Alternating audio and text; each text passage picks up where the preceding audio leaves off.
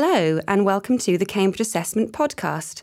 I'm Ashley Capaldi, and with me today is Professor Dame Athene Donald from Churchill College. Hello. And we're going to be chatting a bit about your own educational experiences today, what you've been doing at Churchill College, and what's going on in the world of science at the moment. Fun. So, where did you start? You went to an all girls school. I did. I went to a, an all girls grammar school in London. It was a, academically quite a strong school. It had always sent a few uh, students each year to Oxford and Cambridge. So I had that as a sort of aspiration. And I think the fact that it was an all girls school was relevant because no one told me that doing physics was an odd thing to do. I didn't have brothers who tried to say that either. So it, it, wasn't really till I came to Cambridge as an undergraduate I appreciated just what a minority I was. So, what was it you studied at Cambridge? Which area did you decide to specialise in? I did the natural sciences tripos, which means that in the first year you do a spread of subjects, and it was always on the physical sciences side. So, I started with physics, chemistry, and what was then known as um, crystalline state. I think it would be called material science now, as well as mathematics. Okay, and then what took you over to the US after that? Well, I did my PhD in Cambridge as well. Um, and then I went to Cornell University. By that point, I was married, and going to the States was something that offered both my husband and I opportunities in the kinds of things we were interested in. He's a mathematician. And tell me a bit about your Wotsit research. Do we call it a Wotsit project that you're best known for? I don't think it's what I'm best known for, but it's one of just, your earliest work. It's one of my earliest ones, and it was one where it's the kind of thing that's very easy to explain to people. So people say, "What kind of physics do you do?" And because I do. Um, soft matter physics doesn't usually convey a great deal. So I say I work on things like starch, food, and cheesy Wotsits is an example of that. So I had actually previously been working on synthetic polymers, plastics, uh, trying to understand their strength, their failure mechanisms, and progressing into cheesy Wotsits didn't seem such a stretch because I was still trying to understand what makes them strong. If you bite them, you know, what do you feel, and how does the way you process the starch to produce these affect that? So really, it was uh, what is usually known as structure-property relationships, just applied to an extruded starch foam, which was what we called it, but to the public, it's probably a cheesy Wotsit. I see. So, apart cheesy Wotsits aside, what would you say has been maybe your greatest personal achievement from a research perspective? I would like to think that one of the key things I've done is not a result, it's the fact that I made or, or, I contributed to making the idea of a physicist working in some of these kind of wackier areas um, respectable, if you like. So, in particular, um, as I say, I worked on starch, biological material, and a physicist working on the messy world of biology back in the 80s and 90s when I started this was regarded as a bit odd. And these days, uh, that interface is um, very fashionable, if you like. And I like to think that I contributed to making the idea of crossing boundaries in that way and applying the laws of physics to unusual situations uh, an okay thing for physicists to do. I would say so. And so, what other projects have you enjoyed on top of that? So, you, you did something at the John Innes Institute up in Norfolk, did you? That's right. And that was part of the work on starch. That was very much working with people who understood um, breeding, genetics, and all the rest of it. Again, trying to understand the relationship between the structure, um, which I could examine via sort of standard physical techniques, and the endpoint properties, but as affected by what they were doing with looking at hybrids of different kind and, and that kind of stuff. So that they gave the, the genetic background. And of course, these days, you're in 2006, you were appointed director of the Women in Science, Engineering and Technology Initiative. And you're also gender equality champion for the university.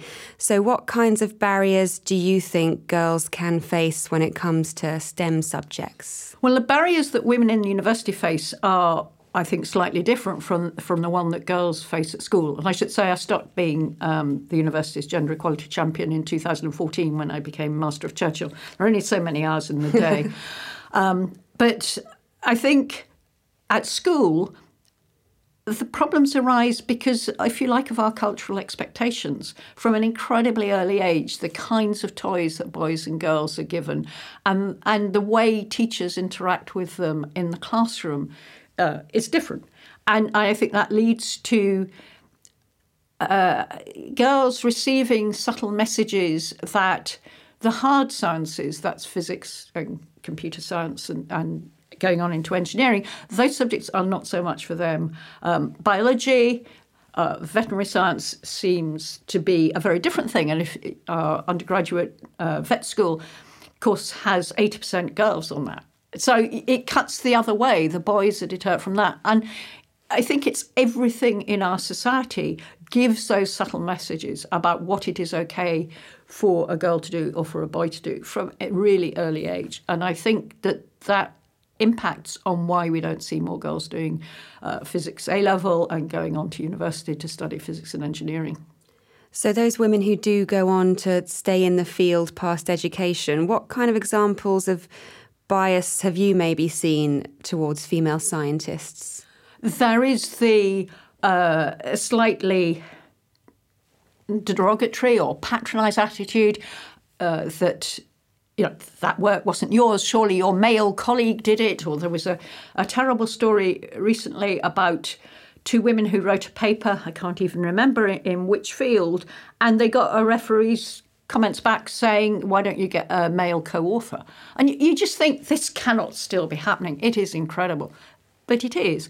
And I think when it comes to the kinds of ways people write letters of reference, for instance, that, that women are.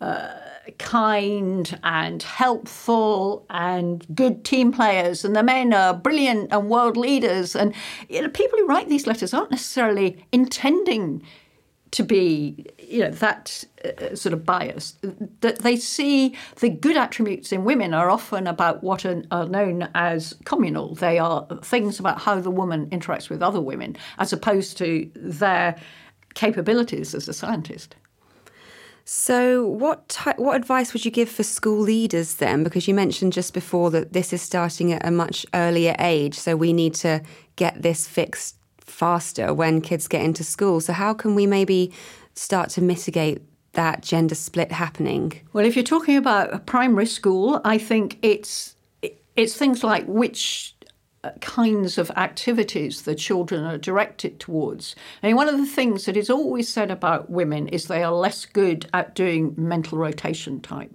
tests. And there is some evidence that that is true, though I don't think all those studies demonstrate it. But if, if as a girl you are never given those kind of puzzles, you will not learn how to do it. I mean, it isn't it isn't necessarily all innate. Some of it will come from the kinds of activities you've practiced. Um, so I think making sure that you do not distinguish between what activities you offer boy and girl. And as I say, it cuts both ways. The, the boys are probably discouraged from doing anything that might make them look like they're nurturing or kind to others. You know, we don't have many male nurses. That's probably a problem too. So I think school leaders at primary school can can be quite careful about what kind of atmosphere they create. And of course, it's also what kind of books children read. Are, are, the girls all sitting at the bottom of the tree while Jack climbs it? Yeah, that's the that's the kind of book I was brought up on, and it's very irritating. At secondary school, I think it's how the teachers interact in the classroom.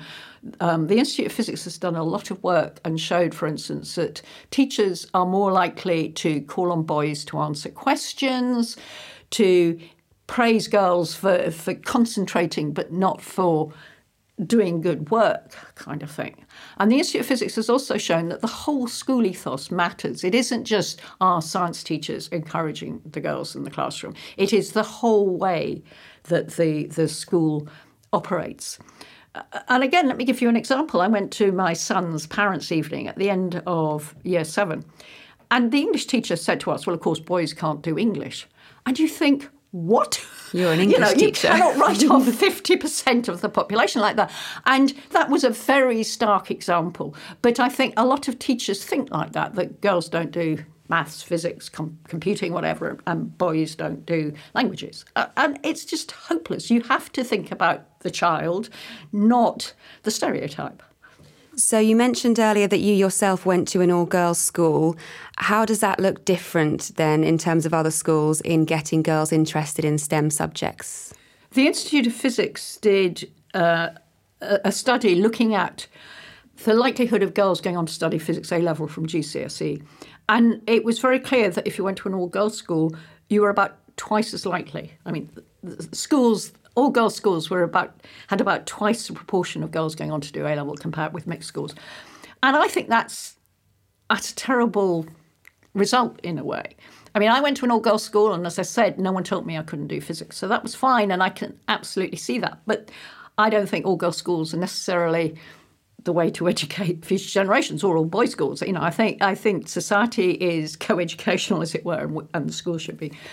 Um, so I think that is something to worry about. And of course, it's not clear whether that difference arises from uh, the teachers or the lack of boys saying to girls, you don't want to do those subjects at an age when they're incredibly impressionable and aware of how they fit into the, the sort of um, society. Or, or is it simply because as for me, no one said you can't do it. So they just get on with it and they don't think that it's odd. But I think it is a, a concern, and school leaders should look at their their whole ethos and think about what can they do to to remove any barriers, even if the barriers are nothing to do with the school. So, how does it look for female students at Churchill College who want to study STEM? Is there things the college does to specifically encourage female applicants? We are trying very hard. Churchill is unique in that it has, by statute, a requirement we admit 70% of our undergraduates and indeed our fellows in the STEM subjects.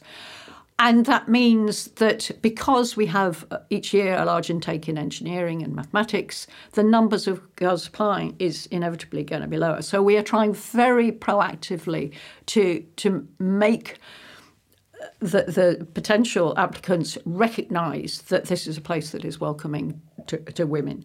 Um, so we've put some videos out, for instance, about what some of our current students feel, our female students feel, to try and make um, the, the students, as they are making their mind up about whether they want to come to Cambridge, and if they do want to come to Cambridge, what college to apply for, to make it apparent to them that despite this heavy STEM emphasis, they will utterly fit in and they will be happy with us.